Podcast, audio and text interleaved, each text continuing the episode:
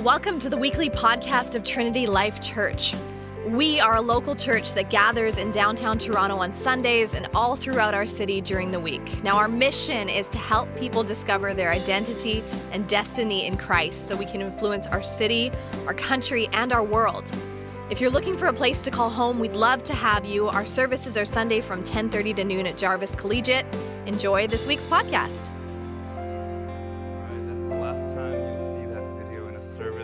Our last, uh, this is our last installment in the Practice of presence series. Uh, and like we've been talking about all morning, we're talking about celebration today. And the series has been, oh, hey, Ben. Oh, man. Yeah, we'll talk after. Uh, don't talk to me now, yeah. Where was I? Yeah, after, after, um, or the, throughout this series, so we started in the beginning of the summer, and we've been going through this whole series. We started out with with hearing the voice of God and what does that mean as we, as we read the scriptures. We've talked about prayer, we've talked about serving, we've talked about sharing your faith, we've talked about uh, solitude and silence, we've talked about Sabbath, uh, all these spiritual disciplines. And, and, uh, you know, as I mention them, you guys are probably like, oh, I, I, I kind of resonate with those more than I do those. Uh, uh, those are easier for me than, than these are easier for me, and these may be a little more difficult. And today we're talking about celebration. And I feel like celebration is one of the most difficult things for us as followers of Jesus to do as a spiritual discipline. And, and I mean, if you just think about, uh, just think about your life in general, how, how many times do you celebrate? I mean, sometimes we celebrate birthdays, sometimes we celebrate Christmas, sometimes there's certain things that we celebrate, but just think about the small things. Like how many, how many times do you take time to just celebrate the small instances of God's goodness in your life? Like that you just woke up this morning, right? I don't, I don't know what your week was like. I don't know how tired you are. Some of you guys, I can see how tired you are. You're about to fall asleep right now. Uh, no, Shank's back. You know, he's, he's good. He's good. Uh, he's, uh, but, uh, I, but just that you're breathing this morning, like that's an instance to celebrate and praise the Lord. Like just that, just that you are walking this morning, just that you uh, that your family is together here this morning, just that like the person sitting next to you is here. Like those are instances to celebrate, and we bypass those all the time in our lives. And what takes over are circumstances. What takes over are are uh, like just just think about. Um, I, I, I, deal with this a lot with, um, with couples that we do premarital counseling with. Miss and I do premarital counseling with couples, and, and we go through that through through things with them, and they're all planning for this wedding day, and it's supposed to be this this great thing of celebration. Ryan and Camille, you guys are gonna get married in what like a week, um, and I'm not talking about them. Okay, I'm just they're getting married in a week, but but uh, uh, they, they go through all this planning, all this prep for one day that's supposed to be this joyous celebration, but all it brings you is stress. Right? Like, all it brings you is, and, and, and you get so caught up in the stress of it that you don't see the beauty and the joy and the grandeur that is awaiting you. Right? This, not just that one day, but your entire marriage that lays before you. You know, like those of you who, who, who have kids, like having kids is stressful, right? Amen? Like you as kids, it's, it's a lot of work. Uh, you know, we have some new parents in here. Like it's just, it's just a lot of work. But you need to see the, the points of joy throughout the day so that you know it's going to be worth it, right? Like you're building into these kids. Uh, school right now. Right? A lot of you guys are in school, and I don't know how to make that celebratory. So let's skip, let's skip over school. No, uh, no, but school, like you're looking towards that graduation, like you're, you're saying, oh, I got to get through this program. And like there's joy and, and there's celebration that, that should be had in that as you're a follower of Jesus. But celebration is so difficult for us. And, and I think if you are not, a, if you're in here this morning, you're not a follower of Jesus, and you're listening to this, you're not a follower of Jesus, uh, it's, I don't know if you can ever truly, genuinely celebrate. Because your celebration is always going to be fleeting. It's going to be ephemeral. It's not going to be uh, eternal. It's not going to be everlasting. It's just going to be here today and gone tomorrow. It's only for you guys who are followers of Jesus that in Christ, because you're in the eternal one, that you can truly celebrate and have joy. So that means for us as followers of Jesus in here this morning that if you are a follower of Jesus and if your life is built on the rock that is Christ Jesus, you have all the reason to celebrate everything in your life. That's a huge statement. Everything. All right, we're going to get to that in this passage. Like that's that's big. You're like, wait a second. I don't know if I want to celebrate everything because there's a lot of hardship, and I get it. Like some of you guys are, have experienced trauma in your life. Some of you guys have experienced uh, illness. Some of you guys have have just a bunch of stress and, and anxiety that that uh, you don't uh, you're, you're not unable to handle and there's, there's just so much. And, and so there's there's a lot of that. And you're like how do i celebrate in that? Well you're not celebrating your circumstance you're celebrating your savior. Right? Get your eyes off your circumstances and put them on your savior. And missy pray that over us today right? Like let's let's uh, set our minds and our hearts on christ jesus where he is seated at the right hand of the father which means his work is done. It's over. He's finished. It's completed right? It is done. Jesus says it on the cross it is finished. He also says in Revelation, it's done. Oh man, right? Like it's it's done. Like focus on on Jesus. That's our cause for celebration. And if you can do that in Christ,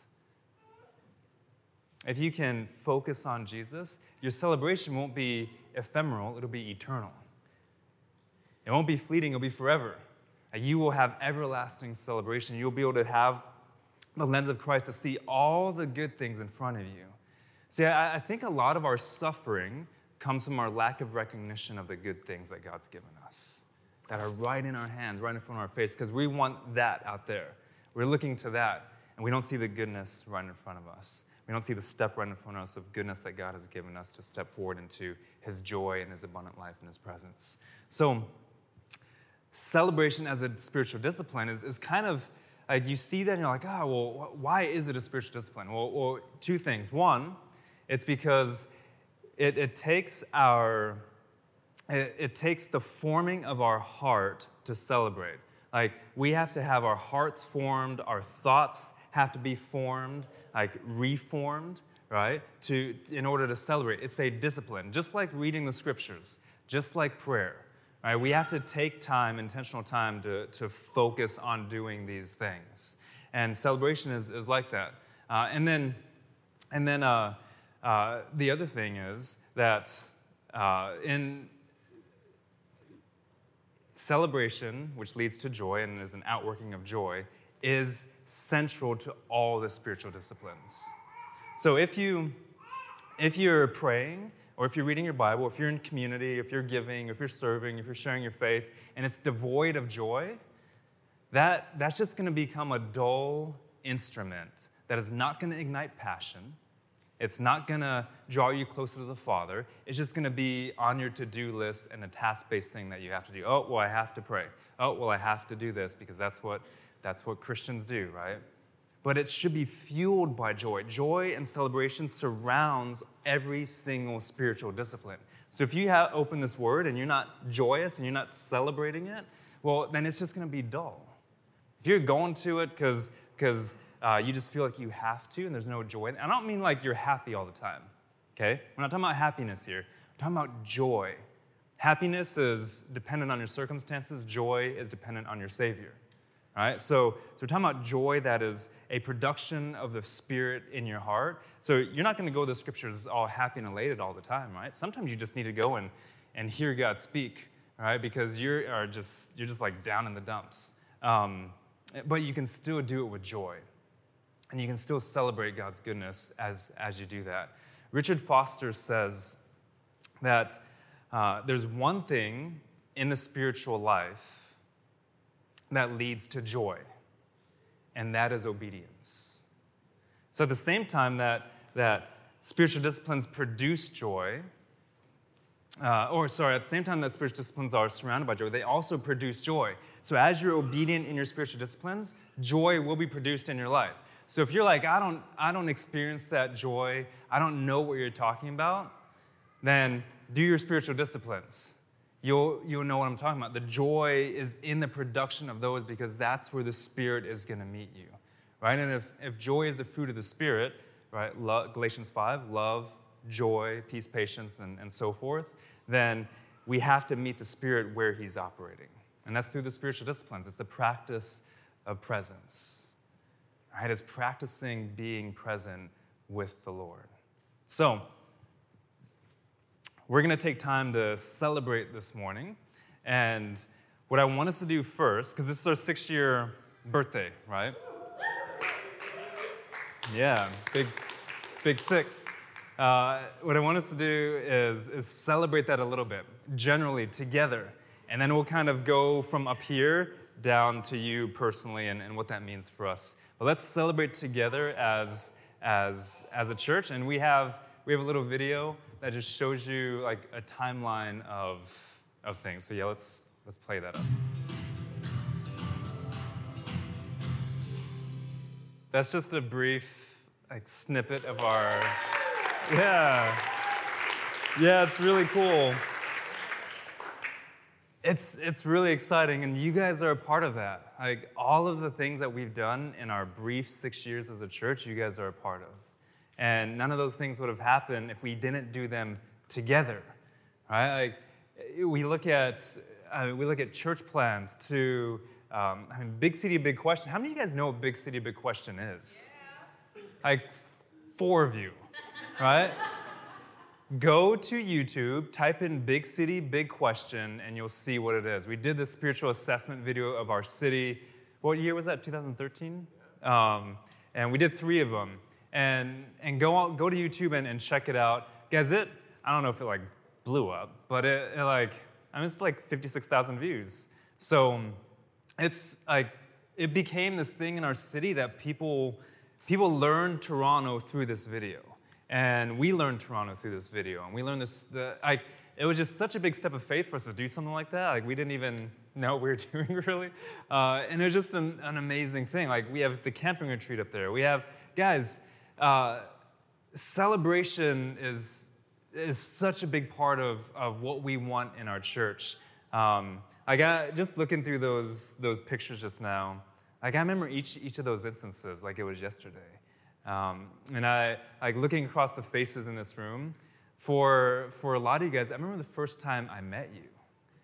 Right? Like, I, on the way to, into, um, to Lord Dufferin this morning, uh, I said to the girls, Do you guys realize, it's six years today, do you guys realize that we knew nobody when we moved here? And the girls like, Huh? I was like, we had zero relationships in Toronto when we moved here. And we're going to celebrate with all these people today who just believe in Jesus and want to see his mission push forward. Like, how amazing is that? And their eyes were like, whoa. And, and Emerson said, well, who was the first person we met ever in Toronto? And I was like, I don't know. I, don't, I don't know. We met, we met so many people. Um, but I do remember the first person that stuck around. We did this, we did this um, uh, vision night. We did this vision night in, in, early March. We've been here for a few months. We did this vision night where we, we'd been meeting people like crazy. We invited all these people to it. Uh, the vision night had like 50 people, guys. Like, it was amazing. Like, to go from zero to 50 in just three months was amazing. I couldn't believe we had 50 people show up to hear about a, a, uh, a church plant. We're already living in, on mission in Regent Park. Like, we're already doing our stuff in Regent networking with organizations. We're living out the new common. That was the first thing we did. We were doing that. Um, and we had 50 people show up, and we were just like, oh my gosh, 50 people. Like, this is amazing. Like, what, where do they come from? Like, I, we couldn't believe it. And it was so exciting. We are all pumped up. We're so the next week, we, we hold, like, we start a, um, a, a small group thing. Next week, we invite everyone back. One person showed up. One. One person, we were so excited. We're like, oh, let's hear And then one person shows up, and we're like, oh. Uh, but guess what we did? We celebrated that one person. And she became an essential part of our, our church. Um, that one person turned into more.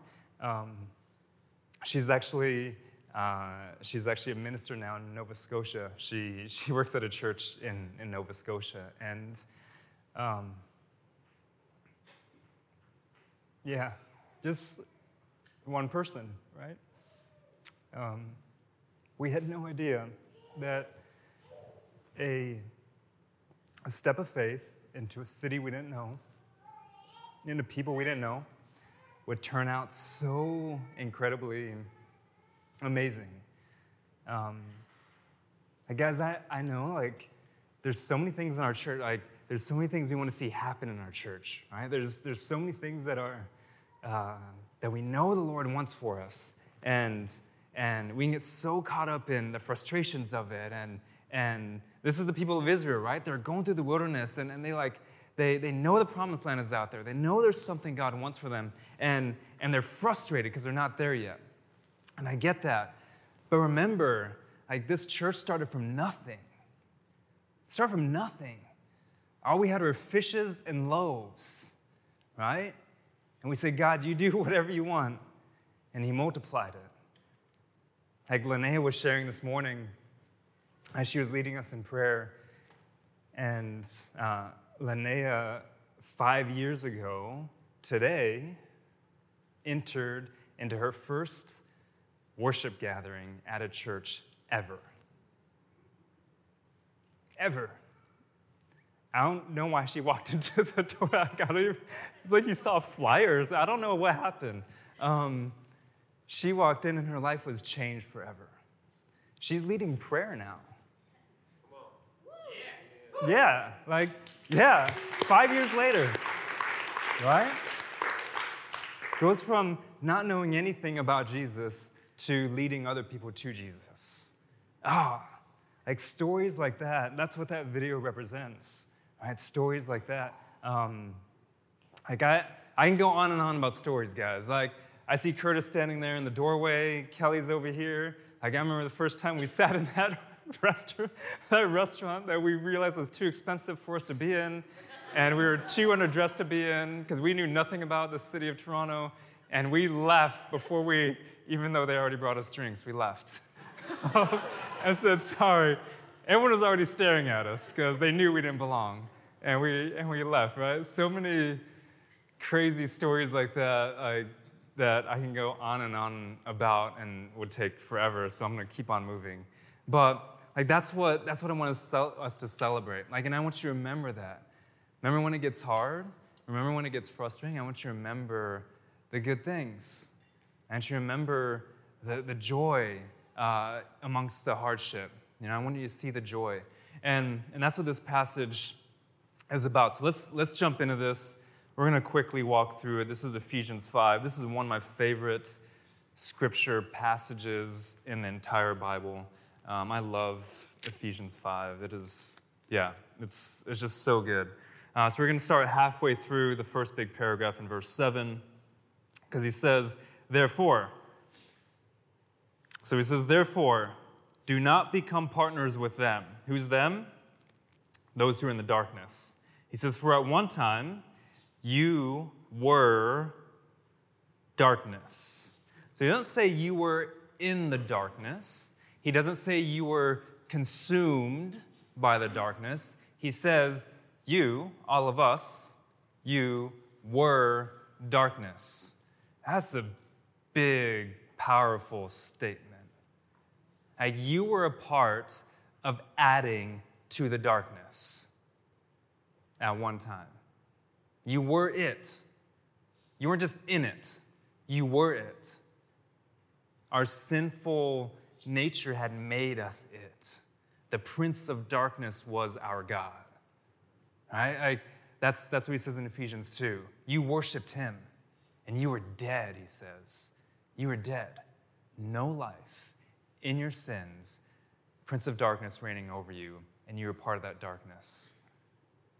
But now you are light in the Lord. Gosh, guys, as much of the darkness, like, as, as much as I said about the darkness, the light is not you were in, it's not like we're not in light. It's not just we are consumed by it. You are light. You are it. So, as much as you added to the darkness before, you subtracted from the darkness and added to the light in Christ Jesus. That's so powerful. That means wherever you are work, school, home, here, grocery store, uh, barber shop, nail salon, I don't know, wherever you're going. Like wherever you are, you bring light. You change the atmosphere of the room. If you could see with spiritual eyes, you would see that. When we walk in this place, it was darkness, now it's light. When you walk into your classroom at school, it may have been mostly darkness, but you bring the light in. Guess what happens to the darkness when the light comes in there? It flees. The darkness has not overcome the light, it will never overcome the light. The light always overcomes the darkness. And he says here, don't be partners with them. For at one time you were darkness, but now you're a light in the Lord. So, ah, one more thing on this. So, I can go on this verse forever and ever because we don't realize what we are in Christ Jesus, guys. Like, I want to empower you this morning to realize that you are light and how powerful that is. Like, for you as a follower of Jesus, for you to, to think celebration and make that a spiritual discipline, if you just realize at all times the presence of the Lord is with you and you are light because you're in Christ Jesus and He is the light of the world, and because of that, we are the light of the world, man, it would change your life. It would change your perspective. And for us as followers of Jesus, that's the light we bring everywhere. And we need people to see that. Right? And, and for some of you guys, you're actually let me yeah, let's read this 1 John 5 or 1 uh, John 1 passage because this talks about this. He says in verse 5 through 7, he says, This is the message we've heard from him, talking about the Lord, Jesus, and we proclaim to you that God is light and in him is no darkness at all. Some of you guys, and I hear Christians say this, oh, I'm just in a dark season. Oh, there's, there's a darkness here. According to this passage, if you're in the darkness, you're not in Christ. Because if we say we have fellowship with him while we walk in darkness, we lie and we do not practice the truth. But if we walk in the light as he is in the light, we have fellowship with one another. That's unity in the church. You know why there's no why why unity isn't in the church? You know why people complain and have discord and angst and anger and strife and broken relationships? Because they're not in the light. They're in the darkness. Which means they're not following Jesus. Which means they're lying. They're not practicing the truth. Those are huge statements by John here. And the blood of Jesus, his son, cleanses us from all sin. Ah. Oh. So when Adam and I talk about this all the time, you hear about people who say, Oh, well, I'm just struggling in my faith. I'm like, we're like, what does that mean? Like, you're either in the light or in the darkness. Like, you either are light or you are darkness, right? What does it mean for you to struggle in your faith? Uh, I'm, I'm, not exactly sure. I, I, I get you, like you have questions and, and you have doubts, but, but and, and I get that, but what does it mean to, to either basically, I mean, Jesus is pretty like black and white here. He's like, hey, you either follow me or you don't. Like, there's no like testing me out. Like, you can come and, and follow me or you can walk the other way. Like, and that's, that's, that's the gospel, guys. It's, it's pretty like, there, there's kind of a line drawn in the sand, right? You're either on this side of it or you're on this side. You're in the darkness or you're in the light. Like that, that's it. So, so Jesus is like, make your, make your choice here.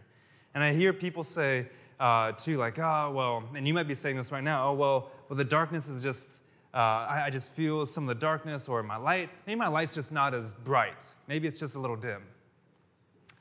Guys, in, in the Spirit, like, we've all, if you're in Christ Jesus, we have all received the Spirit of the Lord, the same Spirit. I don't have more of the Spirit than you have. We all have the same exact Spirit. It's not like you got a 40 watt bulb of light and you got a 100 watt bulb of light. We all got the sun, on, right? We all have the sun, the eternal one, the one who's the brightest light in the entire universe. We have him, the Spirit of Christ, the mind of Christ. We all have the same light. It's a, and you're not the source of the light. You get that? He's the source of the light. Like, so your, your light isn't dim because of him. So your light may be dim because you're hiding it under, under something, but that light is still bright under that, underneath that, that basket, as, as he talks about in, in the Gospels. So, oh, I could talk about this forever. So he says here, walk as children of light. Because now you're in the light. So walk as children of light. For the fruit of the light, this is verse 9, is found in all that is good and right and true. And try to discern what is pleasing to the Lord. I love this. Verse 10. And try to discern what is pleasing to the Lord. Guys, at least try. right? Like, at least try to discern what's pleasing to the Lord. I, I just, just at least make an attempt at it. I, I, this, oh man, he's just finished talking about not talking about things that they mention.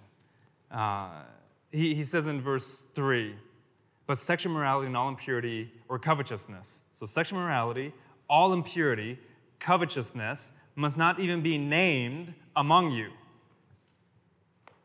That's what is proper among the saints. And he goes in and he talks about all this, all this other stuff filthiness, foolish talk, crude joking, all those are out of place. He talks about the sexually immoral, the impure, uh, the idolater. Uh, he talks about um, lying, thing, things like this. And he says, guys, at least try to discern what's pleasing to the Lord. And so if you if you want to celebrate more in your life, if you want to experience more of the joy of the Spirit in your life, you want to experience the abundant life, then you got to at least try to discern what's pleasing to the Lord. So here's we've been talking about the practice of presence and spiritual disciplines. Do you practice the presence of the Lord more, or do you practice the presence of the world more? Uh, and, uh, and, and here's the thing maybe you may not even realize it, because some of us, uh, here's the thing about, so here's the thing about the darkness. Some of us don't, uh, we didn't even realize we were in the darkness, right? We didn't even realize we were darkness. You had to have someone tell you you're in the darkness. For those of you, for those of the philosophers in here, think Plato's cave, shadows on the wall. For those of you guys who are uh, moviegoers here, think the Matrix. Right, that's the modern day Plato's cave. Like it's, it's the Matrix. I'm like someone had to tell Neo that he was in the Matrix, and, and then to, to bring him out of it. And oh, what's what's amazing about this? There's one line that's kind of a passing line in that movie, where Morpheus says to Neo, Basically, normally we don't wake people up, we don't awaken people's minds this late in life. And it's this passing line, it's my favorite line in the whole series. It's this passing line of, of hey, you're too entrenched in the darkness. You're too entrenched in your own ways. And normally we don't awaken people this late in life because you don't have a childlike faith anymore. Right? It's, it's Jesus saying, saying you if you want to experience the kingdom, you gotta come as a child. You come with a childlike faith. You can't, come with all your presuppositions built up over, over the last 30, 40 years, right? It's, it makes it so much harder. And, he, and Morpheus says that to Neo, and I, I just love that line because, because um, you have to have someone tell you you're in the darkness to bring you into the light. And the older you get, the harder it is to hear someone telling you that. Because the more life you've lived in the darkness, the more your eyes are adjusted to it, the blinder you are. Think animals in caves, right? The, the, the blinder we are to the darkness. Like they, they just, a lot of those animals who grow up in caves, like they're, they're blind. They don't even see anymore. They don't even have the light receptors to see the light, right? So that's, that's the imagery we have here. And, and, uh, and so on, for those of you who are followers of Jesus who've been brought into the light, like it's our job to bring people out of the darkness uh, in, into the light, right? And, and uh, he says here, at least try to discern what's pleasing to the Lord. We have those discernment powers. And, and I'll talk to people, and this is just one random example, but I'll talk to, uh, this happened a couple weeks ago. I, was talking to someone, and he was like, uh, he's like, yeah, I, I, um, I, I just spent my time watching uh, John Wick and Deadpool. And I was like, Ugh. so I just want to say to him, at least try to discern what's pleasing to the Lord. At least try. Like, there was no shame. Like, he didn't even think that it was a problem.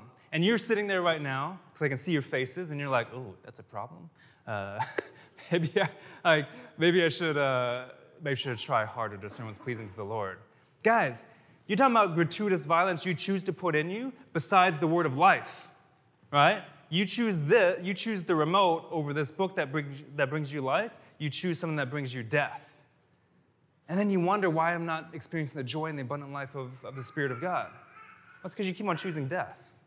Right? And I don't know what else, I don't know how else to, to, to help you get there unless I tell you, hey, at least try. Like you're in the darkness. You're putting yourself back in the darkness. But you are light, and light doesn't act like that. Light begets light. All right? So he says here, at least try. So please try. Take no part in the unfruitful works of darkness, but instead expose them. That's what I just did. We're supposed to expose them, right? So if you felt like exposed just then, like that's the Spirit saying, oh, like, yeah, you should do this instead of this. Like, take that as conviction, not condemnation. Like, if that's your, if those are your favorite movie series, like, if Game of Thrones is your thing, like, hear the conviction of the Spirit this morning it should not be. Like, this should be, this Bible right here should be, should, should be your thing where you're spending your time, uh, not in the unfruitful works of darkness. For, verse 12, it's shameful even to speak of the things that they do in secret. But when anything is exposed by the light, it becomes visible, for anything that becomes visible is light. Therefore, it says this, and, and this is what I loved when Missy read this earlier, and, and the, the emphasis she put on this, and the energy Therefore, it says, Awake, O sleeper. Think the matrix here, right? Like, awake, O sleeper, arise from the dead, and Christ will shine on you. What a beautiful promise. As followers of Jesus, you want Christ to shine on you. I know you do. So stop taking part in the unfruitful works of darkness and awake, O sleeper, arise from the dead, and Christ will shine on you. And here's and, so, what does it look like? Okay, what does it look like for light to manifest itself in your life, to be risen from the dead, and to be that light in the world? Four things out of, out of verses 15 through 21 here. Number one, efficiency and responsibility. Okay, this is going to help you celebrate more in your life. Efficiency and responsibility. Verse 15 says, Look carefully then how you walk, not as unwise, but as wise making the best use of the time because the days are evil. Guys, the days are evil. There's evil all around us.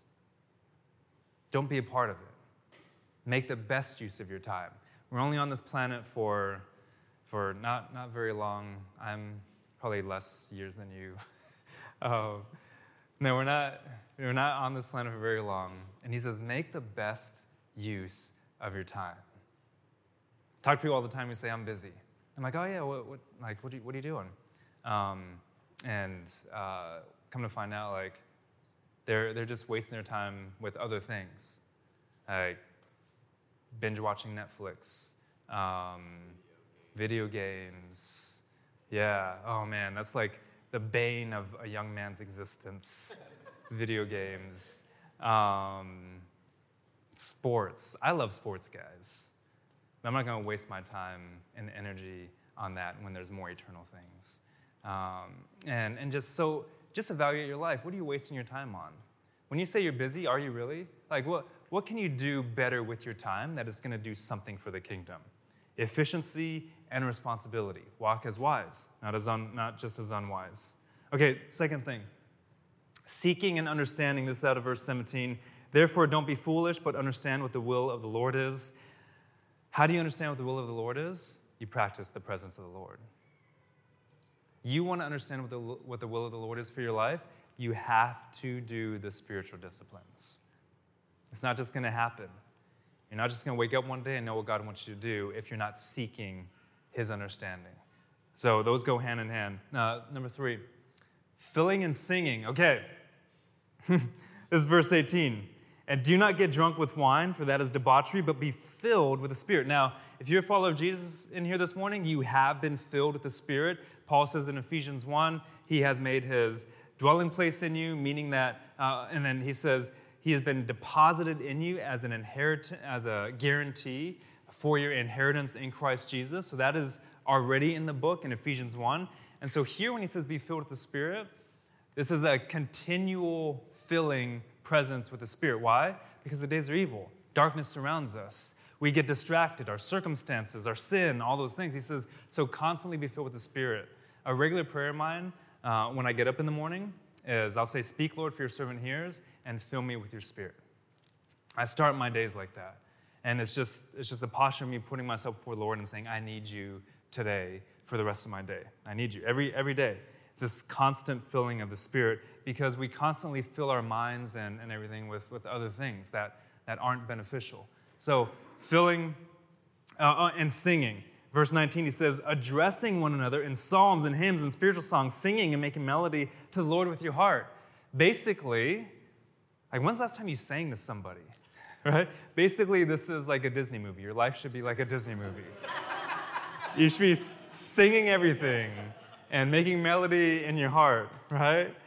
Uh, oh, well, what a beautiful picture. If the church was actually doing this, like it's hard enough sometimes for us to sing corporately, right? And I get it. Like corporate sing can be kind of weird. It's, it's not, it's not, um, uh, yeah, I don't, I don't know. It, it's, it's not natural for us, but when the Spirit in is in us, producing joy, the natural outflow is we address one another in psalms.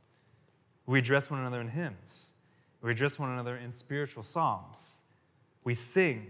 We make melody to the Lord with our hearts. My, whenever my girls are, are humming something, I love it. Because whenever they're humming something, it's all, and we don't listen to like a lot of like praise music and, and, and worship music. Uh, we don't, I don't know, I don't listen to a lot of music. uh, I mean, so, but, but they're around, and whenever they hum and sing, it's not the latest top 40 pop song.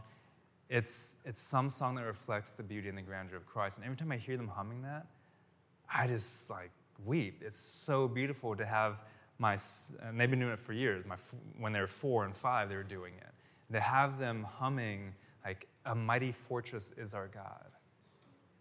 Like, how many of you guys even know that song? Right? It's one of the greatest hymns of, of Christianity. A mighty fortress is our God. Like, to hear them humming that, I don't even know all the words, but she does, you know, they do. Like, ah, oh, just it's so beautiful. And we should communicate to one another like that. The biggest, the biggest book in the scriptures is Psalms, right? So learn those, communicate to each other in those, encourage each other with those. You don't have to sing them, okay? Sometimes you'll ruin it if you sing it. Just speak it. Just speak the song. Um, just speak it to one another, address each other with it. And then the last thing, number four, is gratitude and servanthood. When we live a life of celebration and joy, it leads to this giving thanks always, in verse 20, and for everything, for all things, to God the Father, in the name of our Lord Jesus Christ, submitting to one another out of reverence for Christ. Servanthood, joy. You're always giving thanks, you're celebrating. It was Reagan's birthday Monday, and we don't celebrate birthdays very like big in our in our family not because we're like anti-birthdays or anything. No there's no theological reason. It's just i don't know. We don't really make a big deal out of them uh, but reagan turned eight on monday and we didn't we just had we just said hey what do you want to eat for your kind of birthday dinner? And we made her what she wanted and it's probably like the unhealthiest meal we've ever had. But it's like bratwurst and mac and cheese and brownies. So yeah, yeah, it was unhealthy, but it was good. Um, and, uh, so we're we're um, before we sit down and before we sit down to eat, that's how we celebrate it. We just it was it was us, and then uh, this is the first birthday that my sister and Jonathan and their family was with us here in Toronto, and so we're sitting around the table, we're holding hands, and, and, uh, and I asked us all to say, uh, as we prayed, to, to thank Jesus for something about Reagan, for something that we loved her, loved in her, that God had put in her, that we wanted to encourage her in. So, um, and it was just so beautiful, right? It was just a little tiny moment of celebration uh, and, and also discipleship and also uh, evangelism and also uh, praise and also meditating and also just sharing faith. All, all, those things just happen in that, in, in that moment. And it was, it was so beautiful. And guys, that was random. Like, I, I just thought about that right when we sat down. Uh, and it's just taking those little moments like that to celebrate the people around you, the, the things that God's given you, the, the goodness he's, he's put in your life, and, and, and just being a little intentional about making that a part of your daily practice. Uh, this week also, Chick fil A opened, and my boy over here, Kevin, got up so early to, to get in line for Chick fil A, and Cassandra was there. Abdullah, where's Abdullah? Was there. Abdullah was on the news. There he is. Yeah, he's CP24, our local celebrity over here. Uh, and at a, and then they just brought Chick Fil A to our house at lunch on Friday, and it was just a, a moment of celebration. We just celebrated something simple, and and friendship, and Chick Fil A, and and Jamie was there, and she got to try her first Chick Fil A for the first time, and like it, it was just just a simple time of celebration, right? Just just little things like that. We get so busy that we forget about that. But guys, joy and blessing in the scriptures are so intricately intertwined. If you want to experience the blessing of the Lord, you have to experience the joy of the Lord. If you want to experience the joy of the Lord, then you, are going to get the blessing of the Lord.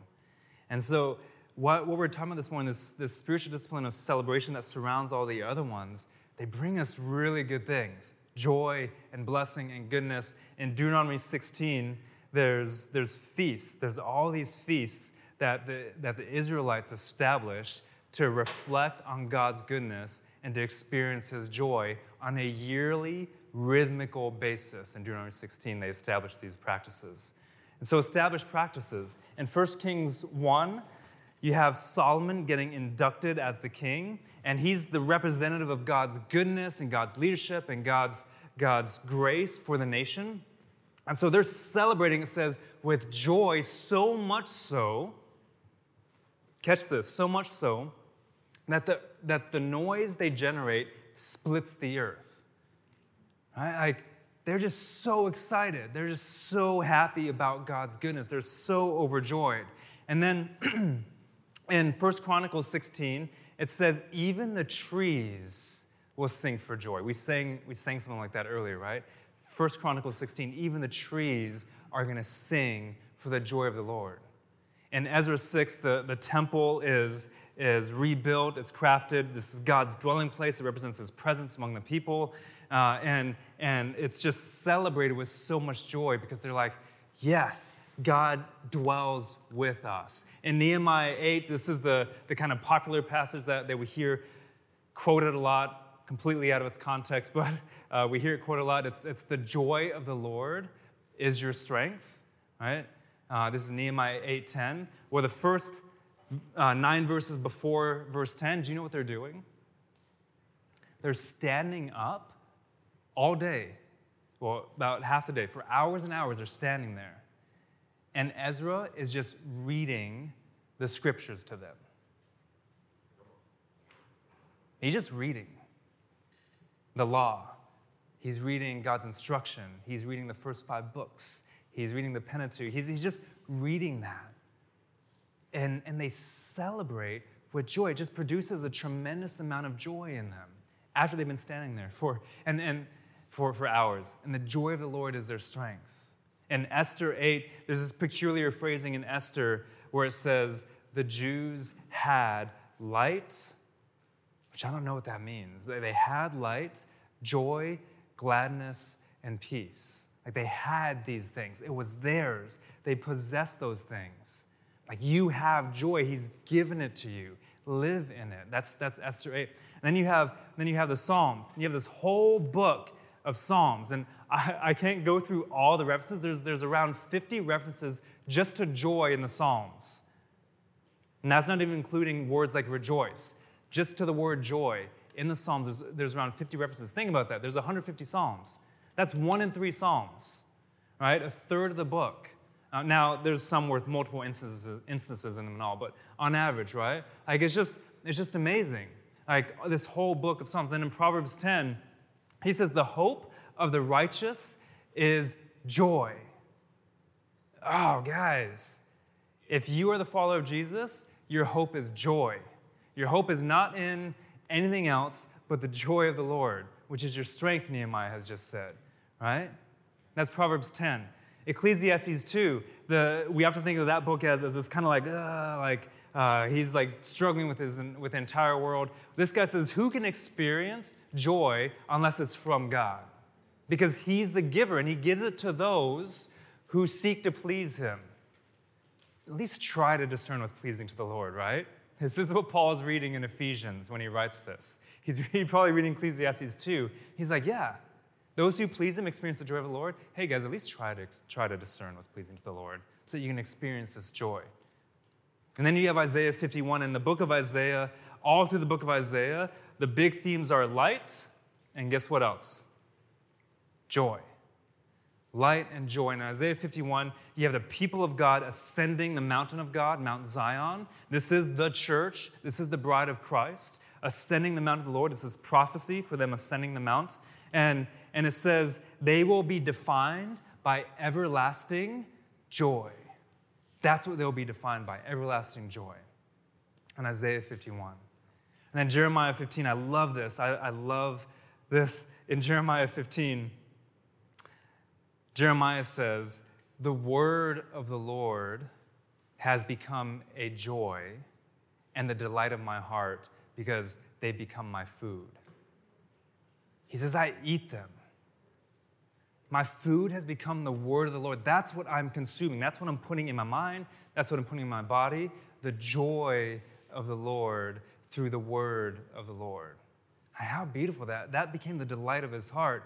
Think Matthew chapter 4, when Jesus goes in the wilderness and is tempted by Satan. What does he say to him?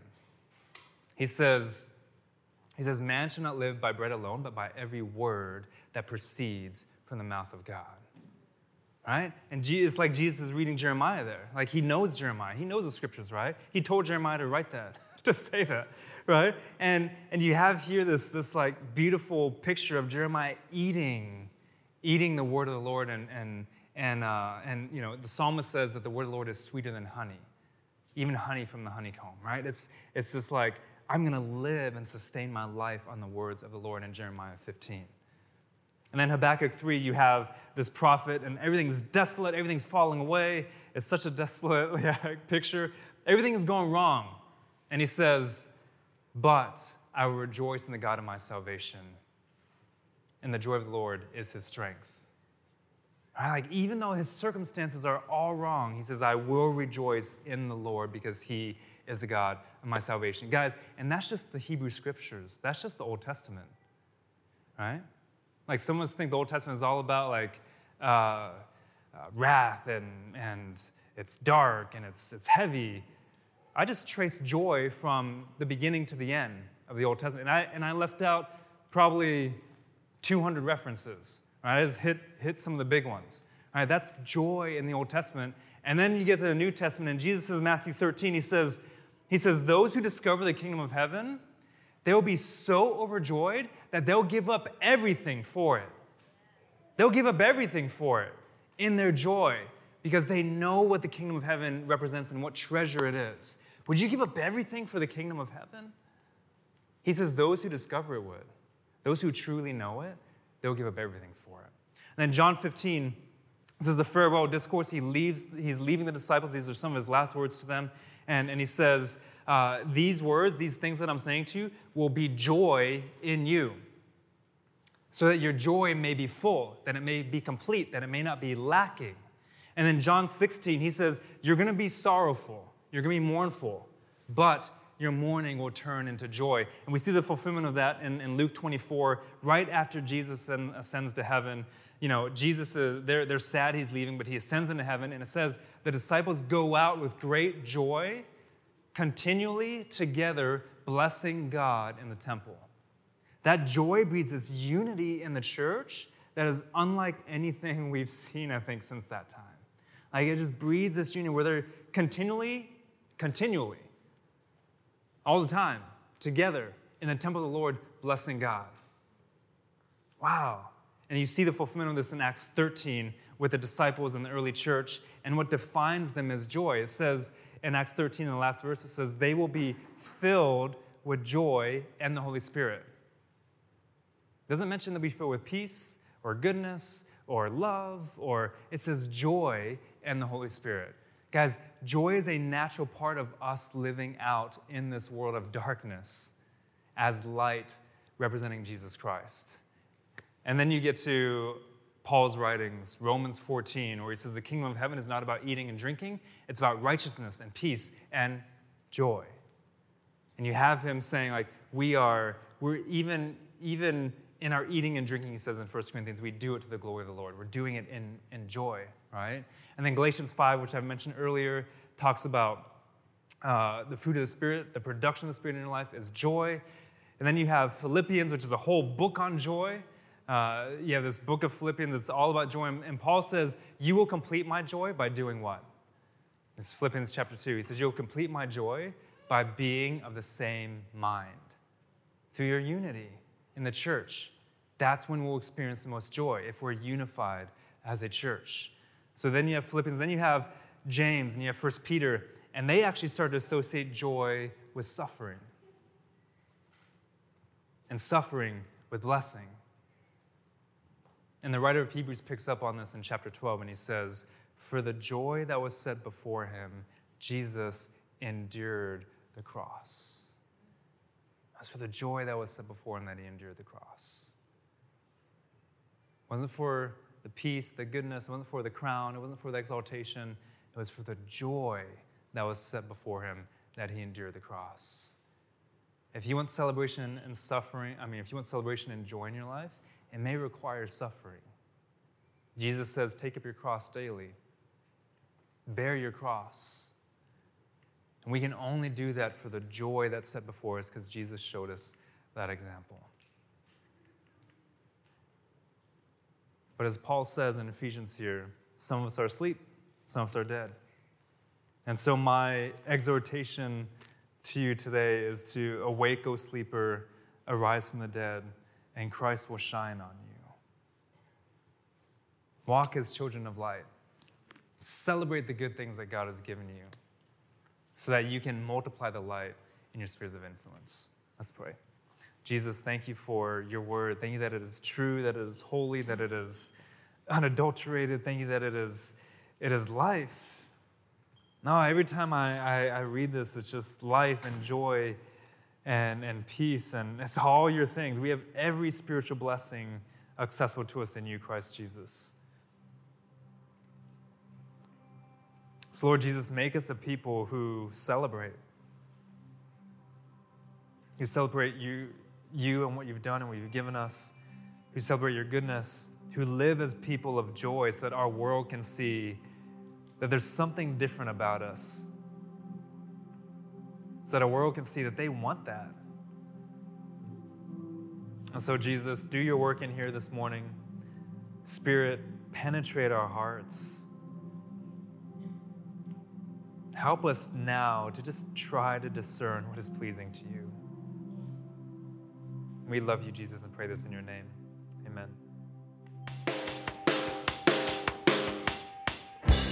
If you want to know more about the TLC community, check out trinitylife.ca or you can find us on Facebook. Of course, we'd way rather meet you in person, so we hope to see you at a service soon.